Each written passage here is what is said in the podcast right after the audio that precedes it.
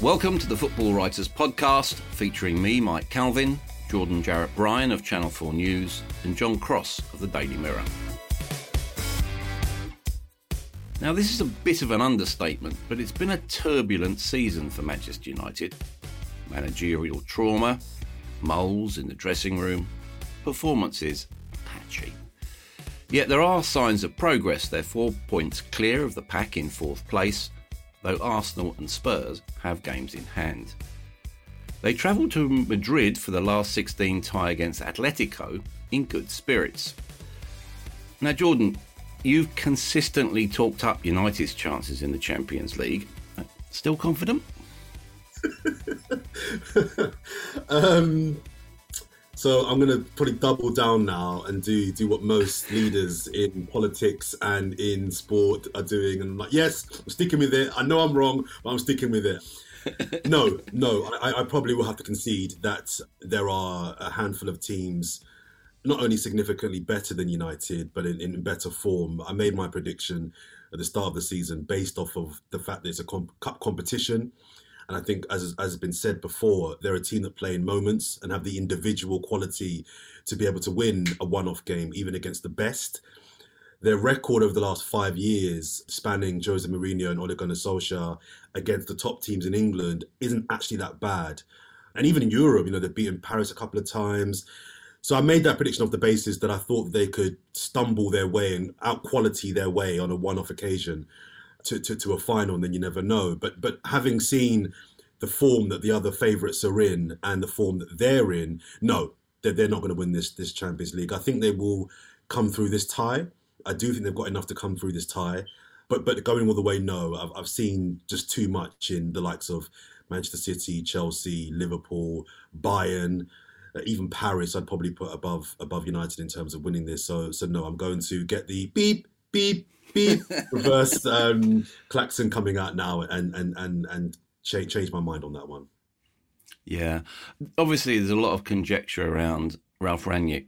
John, you know, he claims he's brought improvement. Do you agree with that? And if so, where? You know, I think his game management probably has improved. But what what do you say? Wreck It Ralph, as he's as he's uh, affectionately known. I, I, don't know. It's really it's really a difficult one to say on whether he's improved them. I think he has marginally improved them, just because I felt as, as if Solskjaer's tenure and reign was just drifting I don't actually think if they'd left Solskjaer in charge until the end of the season, things would have been that much different. But I just think they probably would have been slightly worse off and would have picked up form at some point when the players decided, oh, we do quite like this guy after all, maybe we'll start playing for him a little bit more again. And I, I just feel that's a similar thing, really. I just thought Rangnick would.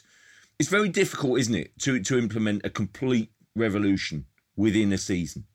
And I think that's part of the problem this is a guy who hasn't coached at the top level for quite some time, so he's, he's still got admirers from a technical point of view. But but as a coach, I don't think, you know, I think he's had his day. But then if he was to have his day, then it would be about high energy and pressing, and United's still not doing that.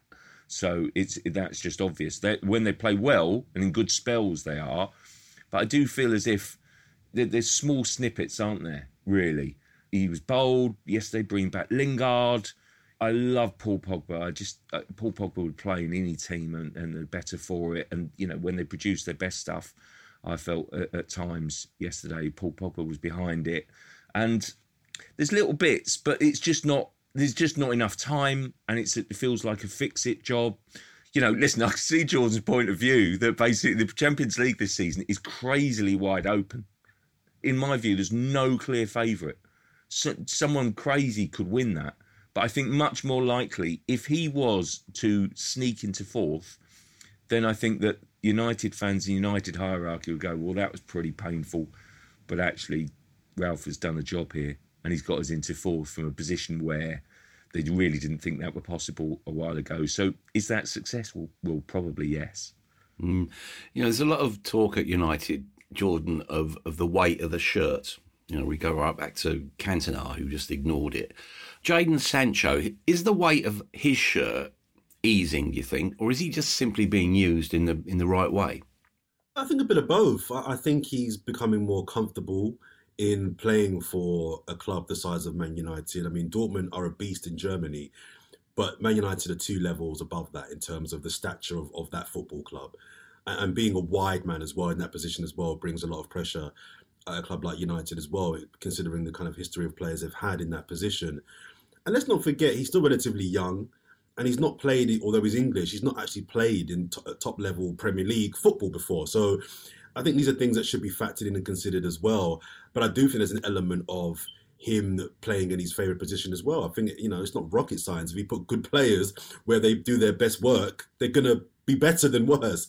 I actually think that he could be the key going forward for the next couple of years for Manchester United under Rangnick. Uh, he won't be in charge as manager next year, but I really think the understanding the, the, the German-esque understanding, if you like, between Rangnick and the upbringing of the last three or four years that Sancho has had in Dortmund could actually be really, really positive for United in the next two or three years. If they can find uh, the, the right role for him to flourish. I think they've got a potential superstar in their hands there. I know a lot of people still aren't quite convinced by Jadon Sancho, and, and to some degree, I understand why. In an England shirt, and previous to the last few weeks in a Man United shirt, he's not lived up to the hype, if you like. But just look at his numbers for Dortmund. They were absolutely record breaking and insane. And you don't do what he did for Dortmund unless you are not only a huge talent, but a, a, highly intelligent football player as well. So I think if United and Rangnick can get this right with the appointment that can get the best out of someone like Sancho, I see him as the future more so than anyone else in that front line. And I include Rashford in that as well. I think he could be the guy that really could propel United the next two or three years to success if they get the manager in that can get that can unlock the current form to to another level that we're currently seeing under him. Mm. Where do you think, John, that Ronaldo sits in that equation? Because you know, did they allow him to to leave in the summer? And and you know, let's be honest, when you've got a player of his personality and almost force of will, can a new team emerge in his shadow still? No, I don't think he can. I don't think they can really. I don't think Ronaldo's worked, to be honest, for whatever reason. I mean, it's just not. You look at his stats. His stats are incredible. They're so revealing in the terms of the the output and the work rate and the and the sprints and, and what he needs to be doing. Well, that's just not. It's like having the rest of the team playing one way and this isolated figure up front playing completely different game. It's just not either you play to Ronaldo's strengths or you just say forget it. And it's uh, I mean it's just it's bizarre the lack of planning. It's just like I will sign a sort of a you know a Cantona figure, will sign a you know incredible saviour and he'll and he'll come to our aid, and it's just not working really. I think it's impacted upon others as well. I think it's had a detrimental effect on it's clearly a few a few issues behind the scene. Rangnick was bold enough to admit that on Friday, wasn't he? That there have been issues. So it's in, impacted, I think, on, on the ha- harmony in the dressing room because he's such a big figure. I think it's it's impacted away upon the way that others play. Has it taken Sancho longer? Probably. John was touching on it. Then what's best about Sancho? It's just when he's when he's in the moment and sort of calm and composure and that you know the lovely little thing when he just stops runs to a dummy and then stops and then and then finds the, the cross or the pass and that's what he's about i think it's impacted upon players right across the, the pitch and i just don't think it's worked unfortunately i think it's it's the sort of the second coming hasn't hasn't happened and they just need to move on from from that i think he could still be while united look for a goal scorer and a, and a long term striker. Maybe, maybe, maybe can find the odd goal or important goal as he ha- as he has done, but it's just not had the spectacular effect that United had dreamed and hoped it would. And just to add to John's point there about Ronaldo, and I think to, to, to, to determine whether he's been a success or not, I, think it was encapsulated by the, the, discussion on Sky a few weeks back when there was that big argument between Jamie Carragher and Roy Keane and it's I think I think you get past the whole comedy of the whole argument and the whole theatre of that particular incident of them arguing and screaming at each other on, on live TV. But actually, there was something in there in terms of, well, what has he been brought to United to do? What was the brief? And if you take the Roy Keane argument, well, look, Man United are a cup team, win a few cups. If he can lift them to a few cups, that will be deemed success.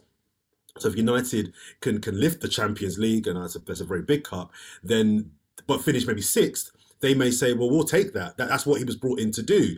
But then you take the Jamie Carragher argument. Well, hang on a minute. If you're spending all that money, you're spending all that money on a player who is of that age to win now. And actually, if Man United aren't winning and, and getting and competing for the, for the title now, having brought in Ronaldo, well, then what was the point in bringing him in in the first place? Um, so I, I think to, to, to, determine whether he's been a success or not, we have to ask ourselves what was the reason he was brought in, and I think we can then answer that. And secondly, John again mentions Sancho there and I've mentioned on this pod as, as, well, Mike. I think the person that would have been most upset about that signing is Jadon Sancho. I reckon if you get him in a private room on his own, one on one, and it said to him, Jadon, if you knew Sancho, uh, Ronaldo was signing a week or two after you signed, would you still sign that contract? I bet you he says no. I guarantee you he would have said no. Because the minute Ronaldo rocks up, the, the couple of weeks after he signs, he's thinking, well, what, what, am I doing here then? I thought that wide area was, was going to be for me. Do you know what I mean? So I think, contrary to the argument that he was going to lift everybody and it was a great signing for that young players, it's gone the other way. It's actually been detrimental to I think individuals in that team as well. So I think moving him on in the summer to, in order to move forward would be the best thing for United. Yeah, I think that's you know I've always thought that he was signed simply because they could stop him signing for Manchester 100%. City. Yeah. So, you know, they've got Atletico in Madrid on Wednesday. Do you get a sense, John, that you look at, at that club and that team, and specifically that central character of Diego Simeone? Do you see a, a legend beginning to unravel there? Yeah, they did have a spectacular season last year, didn't they? Um, mm. But yeah, I do feel as if it's it's now a question of whether he's given the backing and the time to sort of build a, another team, if you like, really, because it definitely did feel as if it was the end for that generation and changes afoot. They, they've done that actually quite well, haven't they, in the last few seasons of kind of bringing players in, tweaking the team with with with a loan or two, and then it's it feels as if they've kind of really eat every bit of last reserve out of that particular generation and it just feels as if that maybe it's time for for for a shift. Really, I just think that Simeone is just. I don't know. We've been talking about Simeone and sort of kind of other jobs for so long, and it's never quite happened. And so his his you know ties with that club are so strong. But really, I think in the past you'd say there's such a force and there's such a danger in the Champions League. Do we regard them this time as as, as being so?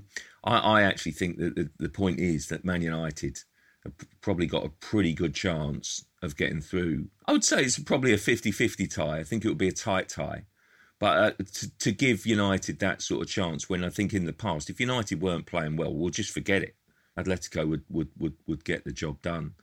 I tell you what, it it'll be really interesting. I think in this tie because I was thinking about this, right, and I did sort of kind of did uh, Liverpool and Milan last week, and do away goals matter? What the away goals debate and that sort of thing. Well, I actually think that it's the away. It, we will notice the away goals and the removal of that rule in ties like this. Because if United were to score away, then then basically all of a sudden it's it's you know that's their opportunity if you like. It really is. Listen, I think it's high time the away goals rule was done away with, but I do think it's sort of kind of a bit of levelling up on this one, and so I actually think it's particularly and these t- sort of real 50 50 ties that I think it will make it even more intriguing and better. Yeah, I think that you know they hit a low point last week when they lost to Levante. You know, a few signs of progress. They won three 0 at uh, Osasuna on Saturday, and they are fourth in, in, in La Liga. I just want to just stay with with Simeone, if I could, Jordan. You know, is there a is there a burnout factor here due to his intensity? And you know, we talked about him coming over to the Premier League, you know, ad nauseam, really. But would his methods work here or or elsewhere? And and perhaps when he looks back, did he need to actually challenge himself to find out how good he is and how transferable his skills are? So I'll ask the second one first. No, I don't believe in this idea. They they apply it to Lionel Messi as well, don't they? That oh well, you know, he's never played in another league. I know he's moved to France now, but to see if he's a real great, bring him to the Premier League, and we're gonna we're gonna find out then how good he really is because we're not quite sure how good Messi is yet. But if he comes to the Premier League, that will confirm that Messi's a decent football player. nonsense. And I, and I think I think it's the same thing here. I, I wouldn't say that if Simeone doesn't manage in another league, that that will somehow curtail that his le- the legacy of his greatness. I think that some people know where they're greats and where their strengths are, and I think he's found in Spain and with Atletico in particular a perfect fit. You, you know. If he came to the Premier League, say, and it didn't work out, does that then undo the great work he's done at Atletico Madrid? I think he deserves insane amounts of credit for what he's done against the two giants in, in, in Spain with a significantly smaller budget. Against, I think he's won two titles now in La Liga. I think he's won there. And he's got to a Champions League final, I think a couple of semi finals. So, I, no, I, I don't believe he, he, he needs to come to the Premier League for us to really see how good he is. And I think so. I've always felt that with some people, players, and with Simeone in particular, I think Zidane's in this bracket as well they just don't want to be in England. I don't think they want to manage or they don't want to be in England, and that's fine. Some people here don't want to move abroad, and it's that's fine as well. I just don't think we should look at it through the prism of if he doesn't leave that particular league, we're never going to know how good he really is. But if he was to come to this country, I don't see any reason why he couldn't be a success. I think that what he what he brings in his style of management I don't think we've seen at that level. I'm trying to think of another manager comparable to his style of management. I mean, early Jose Mourinho, maybe very disciplined, very hardworking, all about values. You know, less so about technique and, and free flowing football, but much more about well, if we don't concede, we're always going to be in a game, and if you've got quality up top, we can always nick a game. So I, I don't see any reason why his style of football wouldn't translate. The only concern I would have is would the top teams in this country, and again, I mentioned Jose and Chelsea, but would the top teams in this country tolerate that type of football? Even if it wins wins games, I think when you get to the top teams of, of European football, I don't think you get to pick between style of play and trophies. I think the biggest clubs in Europe have to deliver both. I, I know Jose slightly broke the mold with that, but Chelsea were not a massive European team when he first rocked up there. Whereas now, I think what Tuchel's doing is is you know not maybe not free flowing, but it's not defensive football either. So I'm just not sure that a Man United or a Man City would tolerate winning games in the Simeone way. Mm. Chelsea, you know, as you mentioned them, uh, you're at home to Lille on Tuesday, John. You know, Tuchel was was pretty tetchy after that win at Palace. Obviously, he's no nearer to solving the Lukaku dilemma here. Only seven touches against Palace, which is the lowest I think since records began, I think they started collecting data in, in 2003. How is that possible that you go through a game of football and touch the ball seven times? I, I just can't believe it. And when when kind of match of the day threw up that stat on, on Saturday, it was just, I'm thinking, you know, when sort of the, the ball goes over the top and you sort of kind of touch it ever so slightly and then touch it again to bring it alone. I know. Does that count as two? you know, it's just like, oh my, God, how does that work? You know, and they're sort of saying there's one other other than the sort of the kickoff. It's just astonishing, and there's various angles. I've I've seen a lot and covered a lot of Chelsea this season, and there's clearly issues there, and with with with Lukaku, and it's just not it's just not working. And I feel as if Lukaku, for whatever reason, whether that's a, a mentality thing, playing to his way or his style, we're back to the Lukaku at Manchester United. And I just feel that that isn't isn't right because Lukaku has has made people look really stupid. I think by going away from Man United when they didn't play to his strengths and playing so well at Inter Milan when he was formidable and awesome. And I, I, I think we've seen it a couple of times in a Chelsea shirt. You know, one notably at Arsenal when he almost just dropped off the front line and basically came deep and then, you know, was a fantastic pivot, really, in sort of feeding the rest of the play, plays with intelligence, dynamism, and real, you know, strength but he was an absolute force, an unstoppable force. And I was just thinking, this guy's going to absolutely rip it up. And this is, you know, he's going to have a point to prove after what happened to United. He's improved at Inter, unquestionably, un- under Conte perhaps. And he's going to come back and be an absolute phenomenon. Well, why isn't why hasn't that happened? And I think you have to look at Lukaku. You know, Tuchel keeps on pointing out this that and maybe there's something in it that, that basically he's saying that he's such a big guy that it takes a while longer to get back to peak fitness. And every time you think you're there, he has a setback, whether that's an injury or whether that's COVID pre Christmas, the interview row, interview gate, if, if you like. And, you know, there is a mission there from Tuchel, I think, along the way. He does get tetchy about this, that we're not playing to his strengths as well. And so why why is that? You know, you you certainly haven't got wide players at Chelsea. You've got inverted wingers almost, if you like, at best. He scored twice in, in, in Abu Dhabi in the Club World Cup. maybe maybe that's his level in a Chelsea shirt, and I don't mean that demeaningly, but it's just I know, I know, but it's just that it's it's the I just feel that we're wasting a really top player here. How can you sign ninety-seven point five million pounds worth of striker and they're not played to his strengths? And I, will be honest with you, I'm a massive Havertz fan. I really like Havertz, the way he glides across the pitch, and people sort of say, "Oh, Chelsea don't play to his strengths," and you know we haven't found you know the best of Havertz yet. Hang on, do me a favour. He's a joy to watch, and basically scores important goals. You know, in the Champions League final, and I just think that it, it's been a very, very difficult season for Lukaku, and I think that the fact that they're not playing to it, his strengths, they're not getting the best out of him as a result you, you look at it and think, well, if Tuchel's there for the long longer term beyond this summer, which he unquestionably is in my view, then maybe they'll have to think about offloading Lukaku because it's just not working. They're just not playing to his strengths. I think it's a crying shame because he's a good player here. The best, you know, the best I think of his of his type in Europe.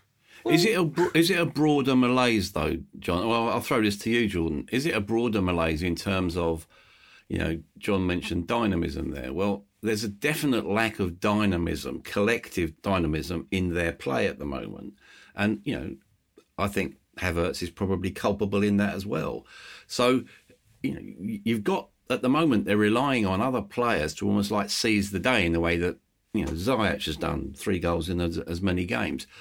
Where do you see this Chelsea team evolving? How do you see it evolving? I'm not sure, but what I do know is that some of those players they have up top are highly talented. I don't think we're seeing the best out of the likes of Havertz. I, I, like John. I'm a big fan of Havertz as well, but I think there's more. I think there's more in there, and I think maybe, maybe similar to Arteta in the sense that, Uh, but to maybe a, a, better degree, Tuchel seems to be very accomplished at building a team that defensively is solid and knows how to defend and knows how to be hard to beat and well structured but hasn't quite worked out how to form an attack.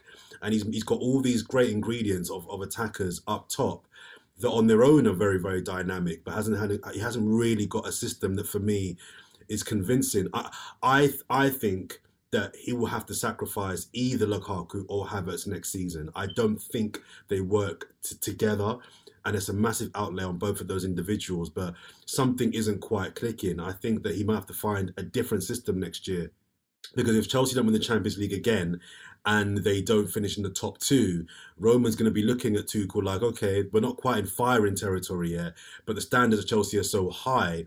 I need to see an improvement for, for next season, and I think that improvement may may come with making a drastic change in, in personnel up top. I don't think they can go. They they've, they've got all these Chelsea squad attack wise anyway. There's so many players there. And I just think he's not found a way to make it dynamic and to make it fluid and to make it something that actually, and, and, and, and attacking wise, I don't think Chelsea are scary, and they should be. Chelsea should be one of the most frightening teams coming forward in Europe, and I, I, don't think they quite are. I think that is more on him than it is on the individuals that he's got. But I think that you've got all these high, high priced, high wage players that just aren't gelling, and I'm not sure that they can. So I think there might have to be a thing when some of the one of those big boys may have to move on for the greater good of of, of the team and the attack. I totally mm. agree with that. I mean, I just think that Havertz is. I think at the at the moment, Havertz is the best solution, playing as as almost a false nine and then basically Chelsea are a better team, I think, when Havertz is in, in that role. John, I was convinced they, were, they, they weren't going to sign a striker. I thought this year mm. they were mm. going to go with Havertz as the main false nine, if you like. I, I was stunned yeah. when they got. Well, I was saying to everybody, they're not going to buy a striker. They're not going to buy a striker. Then boom, hundred million Lukaku. I was like, okay, didn't see that coming. I, I think that Lukaku wasn't needed. I know people said they needed the forward. I don't think they did need a forward. It was working. What they what they were doing was working. Yeah, totally look at Lille if we could, you know, briefly, John. Tenth in Liga, only 32 goals in 25 games. So that suggests it's unlikely to be a classic on Tuesday night. Thanks, Mike. Uh, I'm doing this. um, you know, it looks like though the the European form is better than their domestic form, isn't it? You know, they topped their Champions League group, which was a decent group: Salzburg and Wolfsburg and Sevilla. What do you make of them? Yeah, it's, it's an interesting one, really. They, they've really sort of flatlined in the league this season, and and actually had quite an, a lot of interest, didn't they, in in sort of January in you know two or three players really, and have held on to it. Goals have been a, a, a massive problem, but I do feel as if that you know it, it was a bit of a well, to put it mildly, bit of a surprise last last year when they basically snatched the sort of kind of Champions League place. But I do feel as if they're slightly run slightly run their course. I, I, I feel that Chelsea are massive, massive favourites. They you know to to to get through. Obviously, I know what you say about the group, but I think that group is quite. Would, would it was a group that, you could say, well, the four fairly evenly matched teams, and I think that the fact that they've all gone through there, it was open for them. It wasn't as if they were that they, they were flying in that in that group. So I feel as if Chelsea really should have no excuses in this one, and I don't, you know, I don't, I don't see it's a long term dynasty. Really, they've got some, they've got some decent players, but I don't really feel as if they, should extend Chelsea too much. Really. Yeah, well, you know, I suppose they're hoping that, that Renato Sanches is fit after a calf injury. He's a bit one of those what if players, isn't he? I just uh, switch Jordan, if I could, to domestic matters. You know, I think we all, all agree with a smile on our face that the title race is now back on. Liverpool, they play their game in hand against Leeds at Anfield on Wednesday. You know, we saw Leeds against United. They've now let in 50 goals. You know, you might need an abacus at Anfield on on on uh, Wednesday night, mightn't you?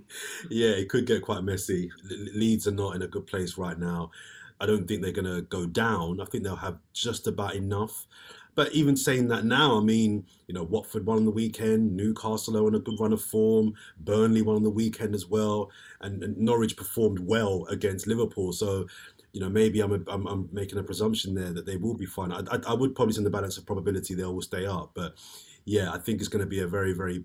I think if you offered Leeds, you know, 17th right now, they, they they would take that. It's going to be painful, I think, between now and the end of the season, but I think they'll be okay. Um, I do believe. I mean, our, our friend and, and, and, colleague, Mr. Darren Lewis, here has been rabbiting on. Anyone that will listen about this race being back on, it's back on. It's it's not over. It's not over. I think City will still win the league quite comfortably. But yes, I guess technically you have to.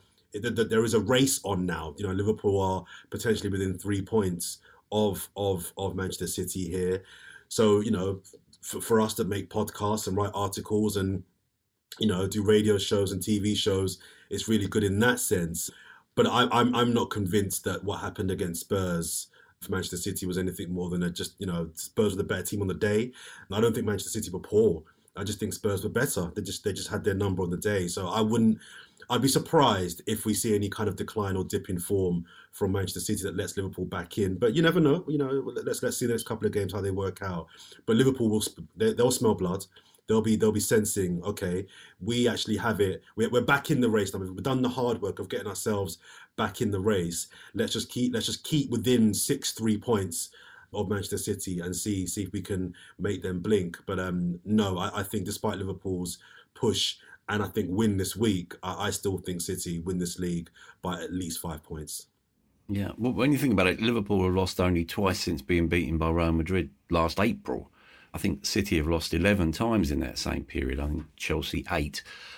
Just as a, as a point about Mo Salah, if I may, John, 150 goals now for Liverpool. Uh, only Roger Hunt, who's Liverpool deity, has reached 150 goals faster than him. Uh, your colleague uh, Dave Maddock, I thought, made an interesting point, an interesting comparison, where he com- compared Salah and Mane to Rush and Barnes, which is, you know, really in Liverpool terms, really high praise. Are we at the stage now where Salah can only be judged against legends? Yeah, because I think he is a legend. I think that he's he, he has been a phenomenon really for Liverpool. It's just the way that he, you know, scores goals, the way that he is such a you know such an incredible striker, brilliant, you know, technically fantastic entertainer. His his partnership with with Mane is something else as well, and I think that's the point, isn't it? That Dave was making, sort of kind of you know that that link up, understanding that partnership brings back revives memories of sort of kind of legends of the, of the past really and sort of you know where that sort of kind of I don't know Barnes and Rush and uh, or wherever really I, I think it's a really interesting point really with Salah because now where do we go from here as well? Because we've got still got the contract issue. We've we've got Firmino is the other sort of the building block in, in, in place if you like. And and yet, whenever you leave out Firmino, he, you know, like he did in Milan last week, he comes on and basically scores a crucial goal, you know, and makes it makes his point basically. But they have signed Jota, who's given them a new dimension. Diaz the same, and Diaz has hit the ground running, and it just really, I think, ups the ante, and it is really genius management and recruitment, I think, from Liverpool's point of view, because it just raises the stakes. And what happens? I think Salah in particular absolutely responds. I mean, Mane's goal was something else. You know? I mean, it was just astonishing. It was fabulous piece of skill. It was so exciting and brilliant. You know, I stopped the game and said to my daughter, you know, you got to watch that. And it's just like, it's just amazing, you know, goal. And it's just fantastic. We're, we're watching such incredible football and attacking brilliance at the moment. And I just think that Salah is such a key component of that. I mean, he's just absolutely fantastic. I absolutely pray that the basic Liverpool are able to keep him and sign him to a new contract because I do think we're coming to D Day quite soon.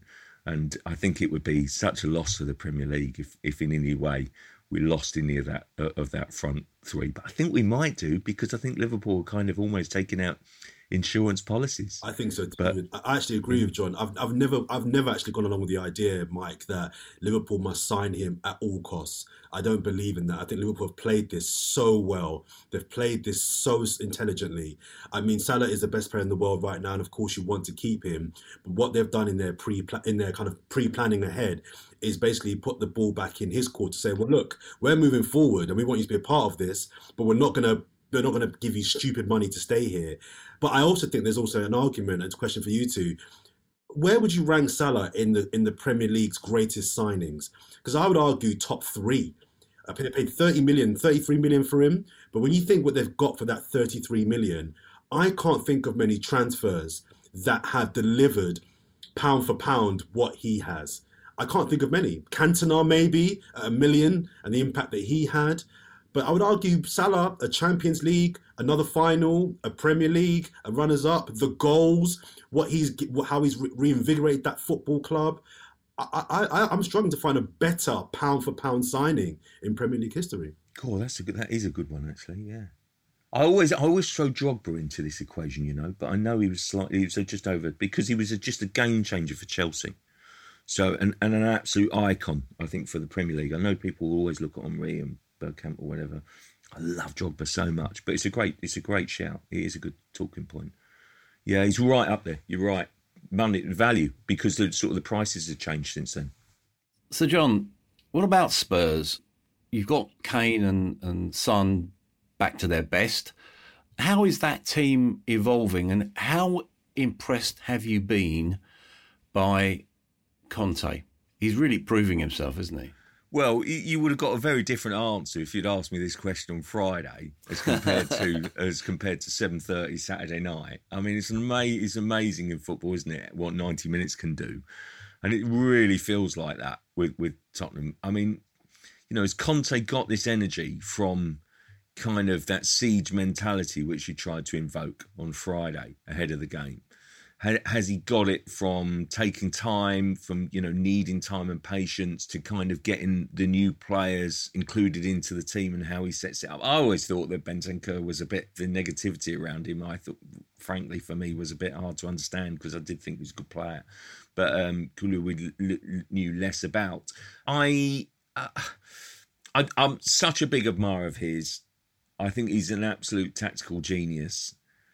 I feel as if the performance against Man City was incredibly exhilarating and fascinating and brilliant to watch. What a game of football. I felt a lot of that came from Kane having something to prove. And when Kane produced one of his all time best performances, basically, as a centre forward, in not just scoring, but also creating his mix between a classic number nine and number 10 was never more evident. He's such a good player, Harry Kane. In the last few months, since the summer, we've, we've tended for, to forget that and when Kane's on song, Son is just fabulous off him. The the partnership as a as as an understanding as as a working sort of kind of um, partnership is just phenomenal. It's so difficult to stop, and yeah, I just think that Spurs have still got an opportunity to to finish fourth, and I think if there's a manager that can do it, then then it is Conte he's still got to repair a lot and kind of hold this thing together with some shards of glue. I mean, I, I mean, I'm always a big Lloris fan, but I mean, Lloris, you know, does what he does on that Man City equaliser, and everyone piles in on him and says, "Oh, you know, he's not what he was. Typical Lloris. He's done it again." Well, he's a World Cup winning goalkeeper. And kind of by the end, he's the hero sort of thing. Romero is such a top quality player, in my view, getting the best out of him. You know, he's integrated Sessegnon.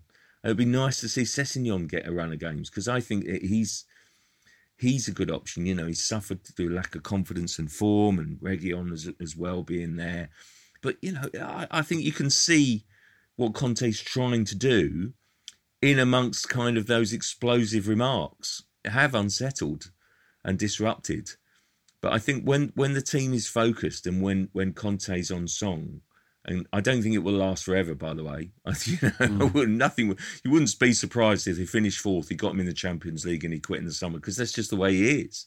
Mm. But I think that you know, if you if you're prepared to sort of kind of take that and swallow that, then it, it's with Conte. It's always a, a, fascinating, brilliant ride, which is which is great fun to watch. I think. Mm. Spurs are at, at, at Burnley on Wednesday, and the following day, Arsenal are at home against Wolves, Jordan, which obviously is a pivotal game in, in the context of finishing fourth. I thought it was a really interesting point that Mikel Arteta raised about Emil Smith Rowe, where he's basically saying, look, he could play him as a central striker. Do you think he can play as a nine? No, I don't. I think he could do a job if needs be through the middle. I think his movement and his growing intelligence of of of where he plays, I think could see him do a job there in the short term. But but but no, I, I don't see a centre forward there. I don't see a good enough finisher that I would want my number nine to to possess to see him be the, my main marksman. And, and also, I mean, people know myself and John, we're, we're, we're Gunners, we're Arsenal fans here. It feels a little bit like it would be the cheap option. It kind of scares me a little bit that if we're leaning towards trying to make him into a centre forward, is that the prelude to we're not going to go and spend 60 million on a striker in the summer? I, that, that, that that slightly worries me. I, but but in its own, I, I, don't see him being that player. I do think Emil Smith Rowe is a huge talent. I'm still not convinced about where his best position is. I think he's very good wide.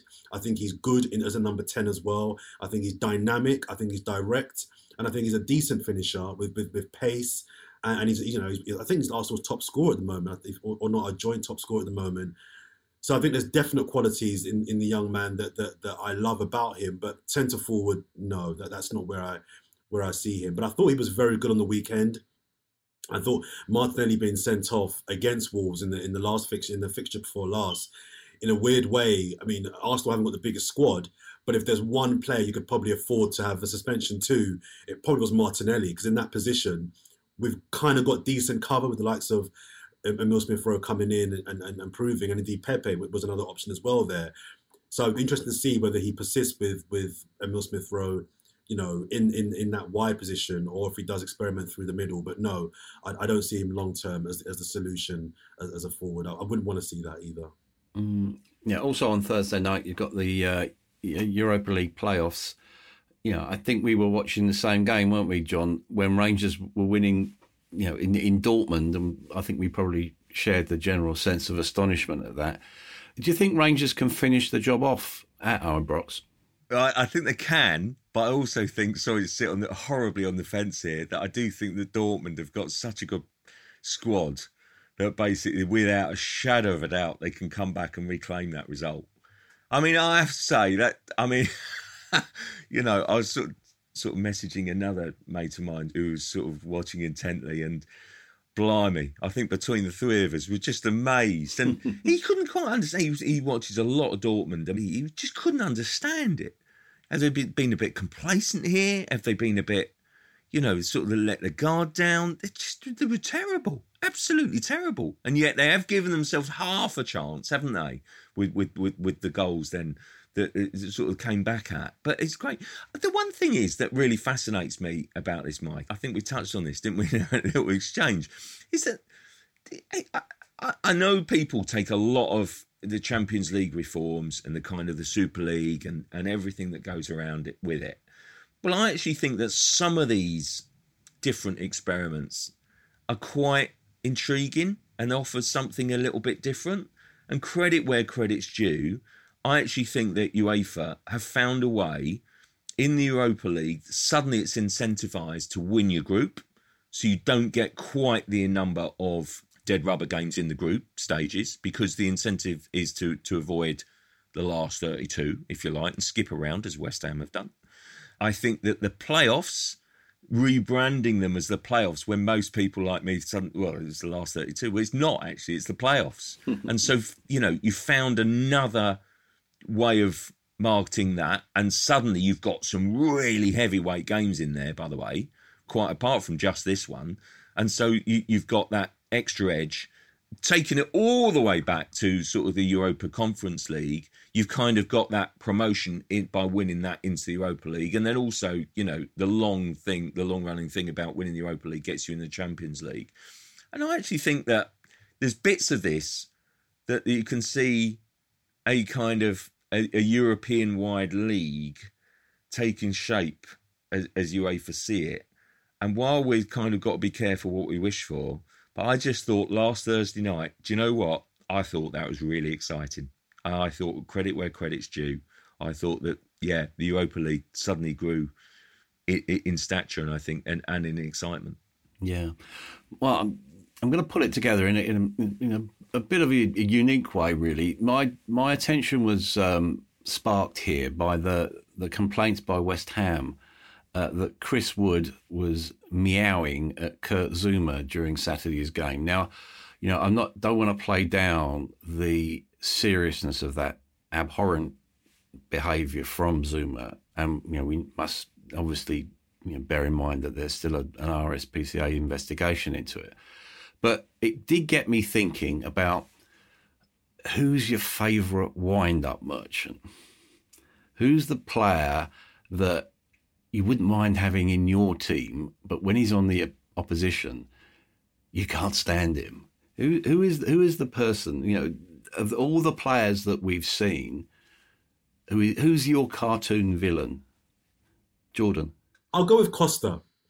I think Costa is probably the person that, uh, to your description, he, he, didn't play for my club, and I, he used to infuriate me because any excuse to kind of go down, get in the referee's ear, exaggerate an injury, wind people up. He was the best at it. Him and Suarez, they, they, they, they, they were the best at it.